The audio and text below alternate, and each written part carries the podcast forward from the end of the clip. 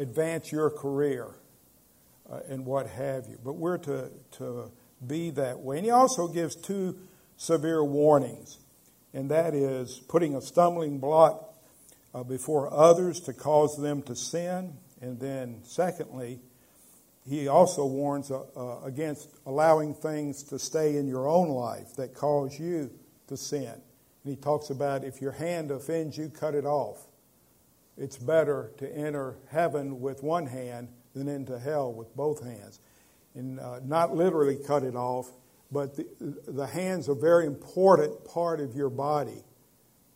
And that, that's how important your soul is, is that whatever is in your life that needs to be taken out, uh, take care of it. It can be good things. It can be a boat, but if a boat is keeping you from coming to church on Sunday, uh, and you're doing that every Sunday, get rid of it. Is it, you know, and so uh, he's very he's he's very practical here, and uh, this is the setting I think for these two verses. Uh, what is a man profited if he shall gain the whole world and, and lose his own soul? Uh, what is his soul worth? Uh, God warns us why. Why does He warn us? Because He loves us. If He didn't love us, He wouldn't warn us. And so warnings are for our good. And so these verses here are, are for our good. And uh, He's very blunt when He said that all non Christians, all unbelievers, will spend their time in hell. Uh, very plain. We talked about hell is a real place, and it's a place you do not want to go to. And uh, but does that mean then that Christians have an easy time of it here on this earth? We're going to a wonderful place. But does that mean when you become a Christian that everything in this life is is is uh, smooth sailing? And of course, we know that's not true. Uh, I've tried to mess my life up and have many a time. And, uh, but we see that God will purify all Christians or will work at purifying all Christians in this life. Uh, if you're a true believer, uh, God will salt you with fire. Will salt you with fire. It's interesting, Jesus moves from the fire of hell to the fire of purification. Uh, he turns from the unbeliever and the fire of hell now to the believer in the fire of purification. How do you react? This is personal to everybody and to me as well. How do you react to the fiery trials that come in your life? Do you act like a believer or do you act like an unbeliever? Something to ask yourself. Now, I've had to repent of acting like an unbeliever at times because I said, you know, God, that, that is not what you would want me to do in this case. And so you repent uh, uh, for not accepting what God has brought in your life. The salted here probably refers to Old Testament sacrifices. Uh, that Old Testament sacrifices, and you may or may not know this, were to be seasoned with salt. Leviticus 2:13 Every grain offering of yours moreover you shall season with salt so that the salt of the covenant of your God shall not be lacking from your grain offering. With all your offerings you shall offer salt. Also in uh, Ezekiel uh, talks about when a ram and a uh, uh, were sacrificed, it says, You shall present them before the Lord, and the priest shall throw salt on them, and they shall offer them up as a burnt offering to the Lord. Now, here's the thing those offerings, those sacrifices died. Right? They were, they were salted, but then they died. We're salted with fire, but we live. Yet not us, but Christ lives in us.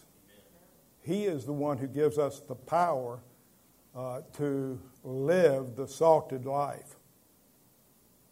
So again, I ask trials and tribulations in your life, do you accept them from God? Uh, or what attitude do you have?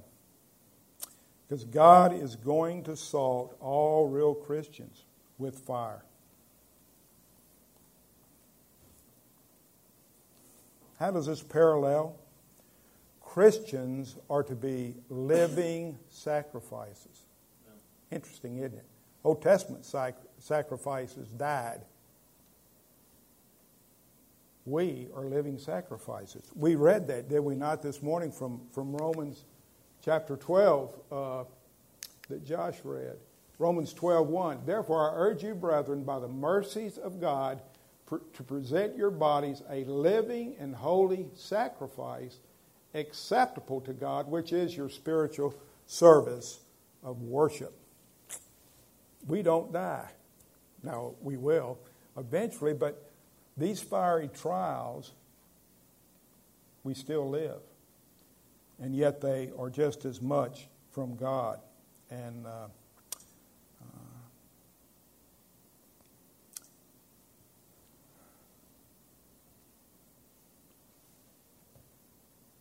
interesting, too, we leave the physical. We're not salted with real salt, are we? I mean, I don't know, I don't think anybody threw salt on me. I can't remember that happening, and I don't think salt was thrown on you. But God salts us with fire. With fire. Fire is not only destructive, fire is beneficial. Think of that. Now, when the Old Testament sacrifices were sacrificed, it destroyed the sacrifices. But fire can also be beneficial. Fire, for one thing, remo- removes impurities from metals. First Peter uh, uh, speaks on this uh, that uh, fires that, that Christians go through can be beneficial. In this you greatly rejoice. You have trouble doing that?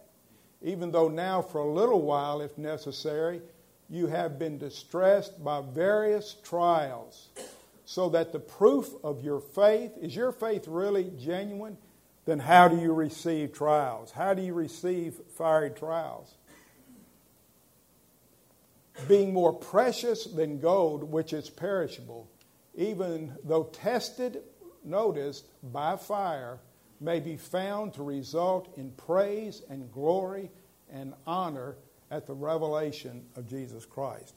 How you react to trials in your life will show who you are.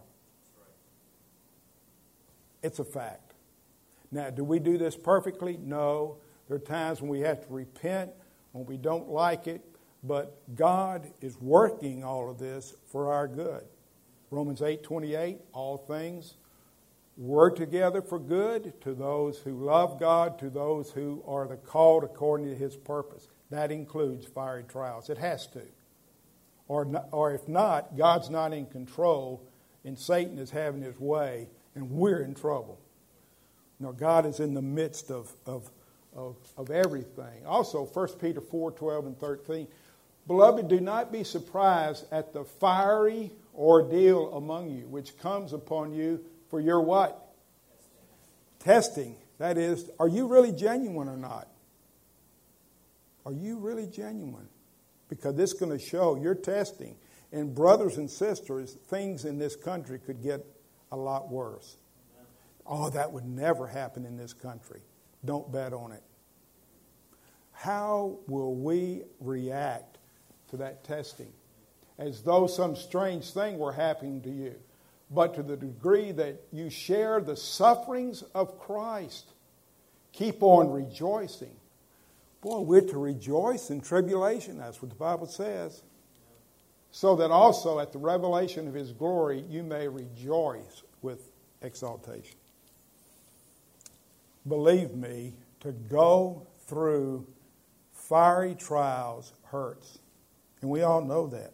It's painful. Uh, we have uh, persecution from the outside. We've all been exposed to the outside fiery trials. Uh, how many times have other Christians disappointed you? Too many to count. They've devastated you. They've disappointed you. How did you react to that? Just something to ask yourself. How, how about broken friendships? And by the way, a lot of these things you can't control. They just come upon you, do they not?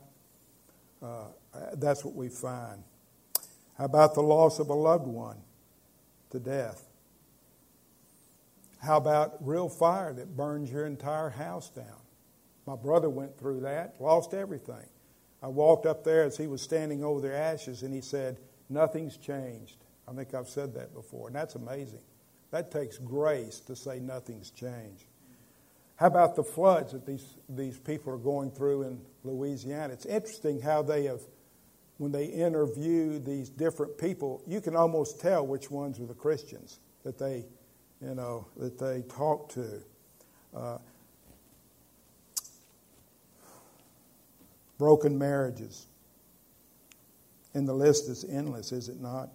Poverty. Also, their inside struggles, are there not? These fiery trials, these battles that we uh, go through, and people cannot see what's going on inside of us. These are inside trials, these are inside hurts that we struggle against. Uh, why does God have these trials come? Have you ever asked, why does God allow these fiery trials in my life? Well, for one thing, it makes us deal with sin. Because many times uh, it points out sin in our life that we need to repent of. Also, that we would be more dependent upon God that we would be humbled and see without Him we're nothing, that we're totally dependent on God. And, and my dad used to say concerning faith, he said, the greatest definition is total dependence on God. And I always like that. Uh, also, we'll pray more. People say, well, I don't have to pray, I depend on God. No, no, if you're praying, you're depending on God. If you're not praying, you're depending on yourself. So don't get that confused. The more you're praying, the more dependent you are on God. It's funny how Satan can twist things around in our minds and, and get us to think all sorts of falsehoods. We grow in the grace and knowledge of Christ. We become more balanced in our Christian walk. Now, I've never had braces uh, on my teeth. I've had braces on my arms and, and my leg from dislocating my knee and so forth, but I've never had braces on my teeth. But people that have, Janine has, they're very painful right after you've been to the doctor and he tightens them up. Now, can you imagine go to, going to the orthodontist and he says, let's do this in one sitting? and, you know, your, your gums would bleed and uh, you couldn't take it. But that's what God is doing in our lives. He does it a little bit at a time to do what? Straighten us out. So He's doing this to straight. If we're not be, being straightened out, we better examine ourselves. Are we, are we really in the faith or not?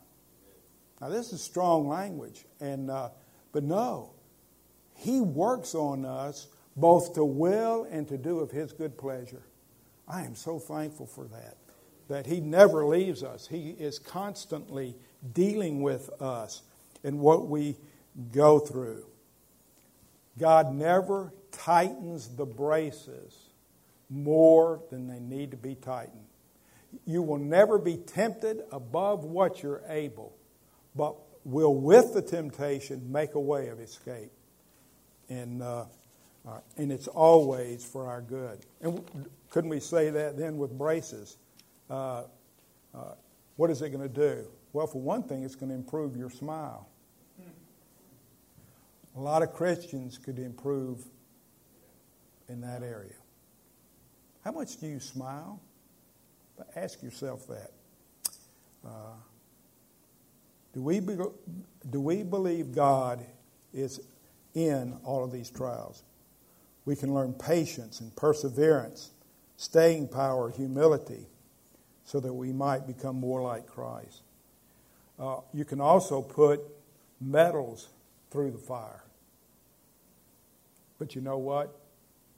It only purifies them, doesn't it? I make lead bullets. And when you're melting that, the top becomes full of all sorts of stuff. And then you take and you scrape it off, and then you can see your face in it. You can see all the flaws before, but then when it's scraped off, it reflects beautifully what's there. Does the people see Christ in us? Do we reflect Christ in our life? Someone said the same sun that melts ice hardens clay. Are we being melted like ice, or do trials make us harder and harder and harder until we just give up and quit the Christian life. And a lot of people have done that. It's just too hard. In verse 50, we find, I think, verse 50 of this chapter 9, he says, God wants Christians to be uh, salt that is salty. Salt is good. Three things that salt does it's good. Uh, it brings out the flavor in food. Have you ever had a steak? Occasionally. Have you had a steak without any seasoning on it at all? Yeah. It's kind of what? Blah in it. I mean, you just go kind of tasteless. But boy, you put some salt on that. Whoa. Now, I don't like pepper, but salt, I can, I love salt. But it will bring out the flavor. And so these trials, you see, bring out the flavor in the life of a real Christian. It doesn't bring out good flavor in the life of the lost, it just makes them more bitter and angry at God because He did not give them what they wanted. I, I find that in the life of Christians so often. Also, uh, where was the first uh, reference to written literature uh, about salt. You may find this interesting. Job says, Can something tasteless be eaten without salt? Or is there any taste in the white of an egg? Isn't that interesting?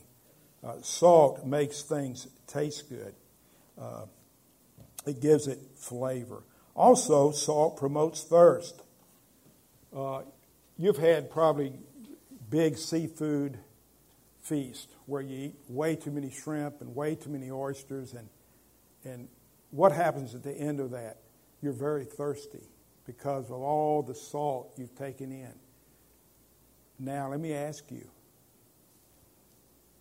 do we make people thirsty to have what we have? Are we being salt to them? Boy, this guy is really changed. This guy has something that I want. Ask yourself that. Are you ministering to somebody right now? And do they see that in you? Also, it prevents decay and corruption. They rub salt on meat and ham to preserve it, do they not? If not, it's going to rot.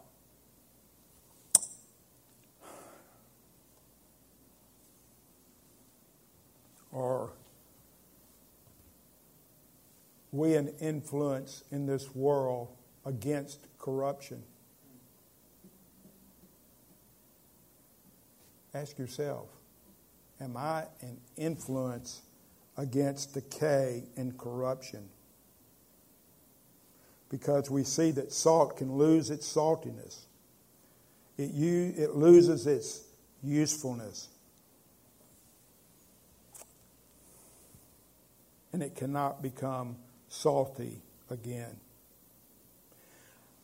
How, do you, uh, how can real Christians lose their saltiness? Well, I think our saltiness as a Christian will be real salty, or at times it may not be so salty.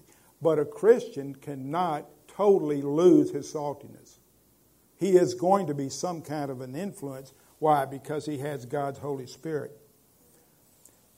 I think what Jesus is talking about here are those people who have a profession of salvation, uh, and uh, but they fall away. They come to the point in their life where uh, they do not want to have any uh, relationship with Christ. They were never salty to begin with. Turn to Matthew chapter 7. I didn't, I didn't put this uh, on the screen, but in Matthew 7, in verses 21 and 23, I've read this before. Not everyone who says to me, Lord, Lord, will enter the kingdom of heaven, but he who does the will of my Father who is in heaven will enter. Many will say to me on that day, Lord, Lord, did we not prophesy in your name, and in your name cast out demons, and in your name perform many miracles? Then I will declare to them, I never knew you. Depart from me, you who practice lawlessness. They never were salty. They never were an influence for good. They thought they were. They were doing things. They were coming to church. They were uh, whatever. But Jesus said, You who practice lawlessness. There wasn't any salt in your life, there was no Holy Spirit in your life.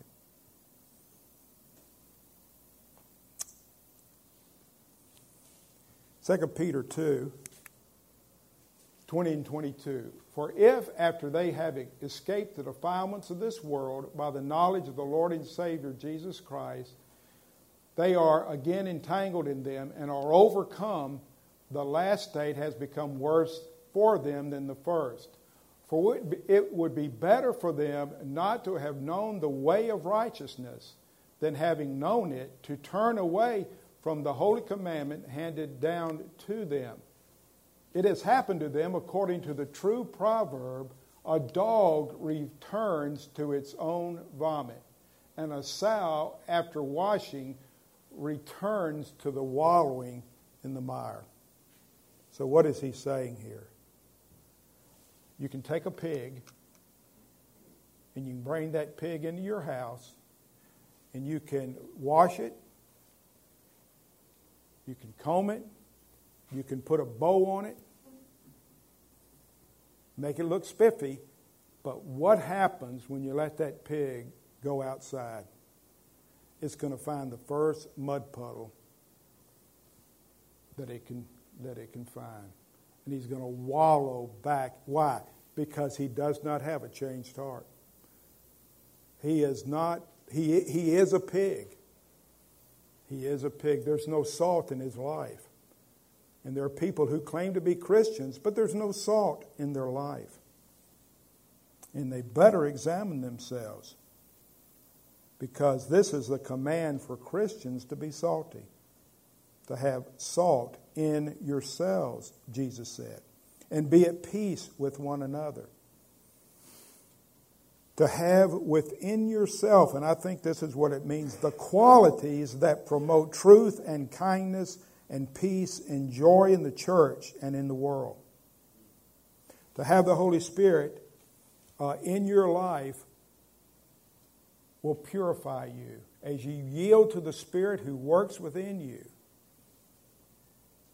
It will purify you just as the heat does, and you accept those things as from God and learn from them and grow.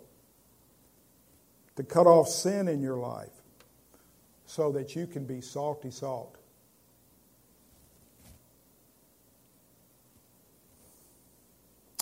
I think the hope of this country is one thing is that Christians would take Christianity seriously. Did you hear what I said? Us to take Christianity seriously. What's the verse? Second Corinthians, uh, Second Chronicles seven fourteen. If my people, which are called by name, shall humble themselves and pray and seek my face and turn from their wicked ways, then I will hear from heaven and will heal their land. What's wrong with this country? Christians, us. We don't want to we don't want to admit it, but the problem is with us. We're not being salt in this world. We're not we're not irritating people by rubbing salt in their open wound and irritating them and saying, "You know what?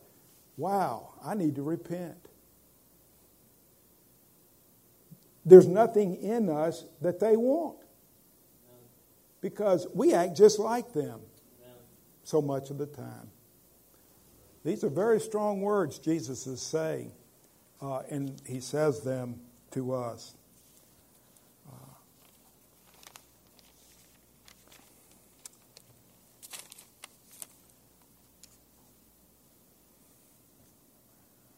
Let's look at a few verses. Matthew 5 11 through 13. Blessed are you when people insult you and persecute you and falsely say all kinds of evil against you because of me. Rejoice, and we see that again. Be glad, for your reward in heaven is great. For in the same way they persecuted the prophets which were before you. You, what? Are the salt of the earth. But if the salt has become tasteless, how can it be made salty again? It is no longer good for anything except to be thrown out and trampled underfoot by men. There are many professing believers who aren't real believers and are not real salt. And their doom is sure. 2 Corinthians 8 1 and 2. Now, brethren, we wish to make known to you the grace of God which has been given to the churches of Macedonia, that in a great ordeal of affliction, notice again their abundance of joy and their deep poverty overflowed in the wealth of their liberality. In the midst of all that they're going through, they're rejoicing. Do we rejoice when things come against us, or do we bellyache and murmur and complain and, oh, it's me? And, uh, so much of the time, that's how we act. That is not biblical. We see it very clearly in Scripture. Jesus said, They're going to persecute you. They persecuted me. You may even have to give your life. But are we going to be like the Christians in Rome who were singing when the lions were let out on them? That takes grace, brother. That takes grace. But you know, those probably watching were awed that that took place. Probably a lot of them came to know Christ because of how these Christians uh, acted. Jesus is saying here the world cannot survive without salt. Everything will rot and decay without it. Or we being salt? By the way, you can't leave salt on the shelf and have it effective. So often Christians set themselves on the shelf and there they stay. Amen. It must be rubbed on the meat to preserve it. Almost finished here. Christians must come in contact with the world. You know, I thank God for teachers who are Christians who teach in the public school because they can be real salt in that uh, situation. Also, another thing, the salt doesn't become like the meat. Let me ask you this. Are you a, and I've said this before, are you a thermostat Christian or a thermometer Christian? What in the world is he talking about? Well, a thermometer Christian goes into a, a room and just becomes like the temperature of the room. A thermostat Christian goes into the room and sets the temperature of the room.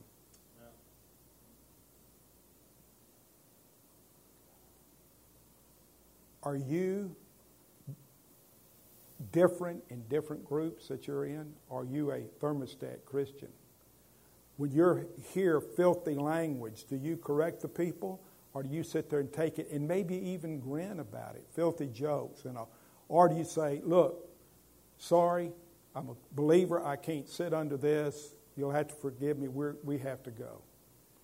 Things like that. Are we really actively acting like salt in this world? We're not going to be liked, I can tell you that, being salt in this world. You know, I think you can, just going out and voting is being salt. And he says, Be at peace. Have salt in yourselves. Be real. How do you do this? Focusing on Christ, believing the gospel, being cleansed from our bitterness, anger. What ways are you being salty this morning? One of the ways I think we can be very salty as Christians is to pray. We talked about that this morning. You know, well, I can't do that. I can't. Yeah, but you can pray. Amen. How much time during the day are you being a salty Christian who prays? Amen. For others, uh, for this country, let us ask ourselves because I'm guilty too, brothers and sisters. I'm not pointing fingers here. We need to be salt. If this country of ours has a chance, it's going to come from Christians. Let's pray. Father, I, I, just thank you this morning for your word. Lord, how convicting it is. Uh, Lord, so often we act like the world. Uh, and Lord, I confess that sin to you. Uh, but Lord, we need to be salt, salty salt. Uh, uh, so, God, give us grace to do that that others uh, might desire what we have, uh, that we would be an influence in this world for Christ. Lord, we need you. Come, Lord, minister to each heart this morning. Help us to confess an area where we have not been salty. We ask this in Jesus' name. Amen.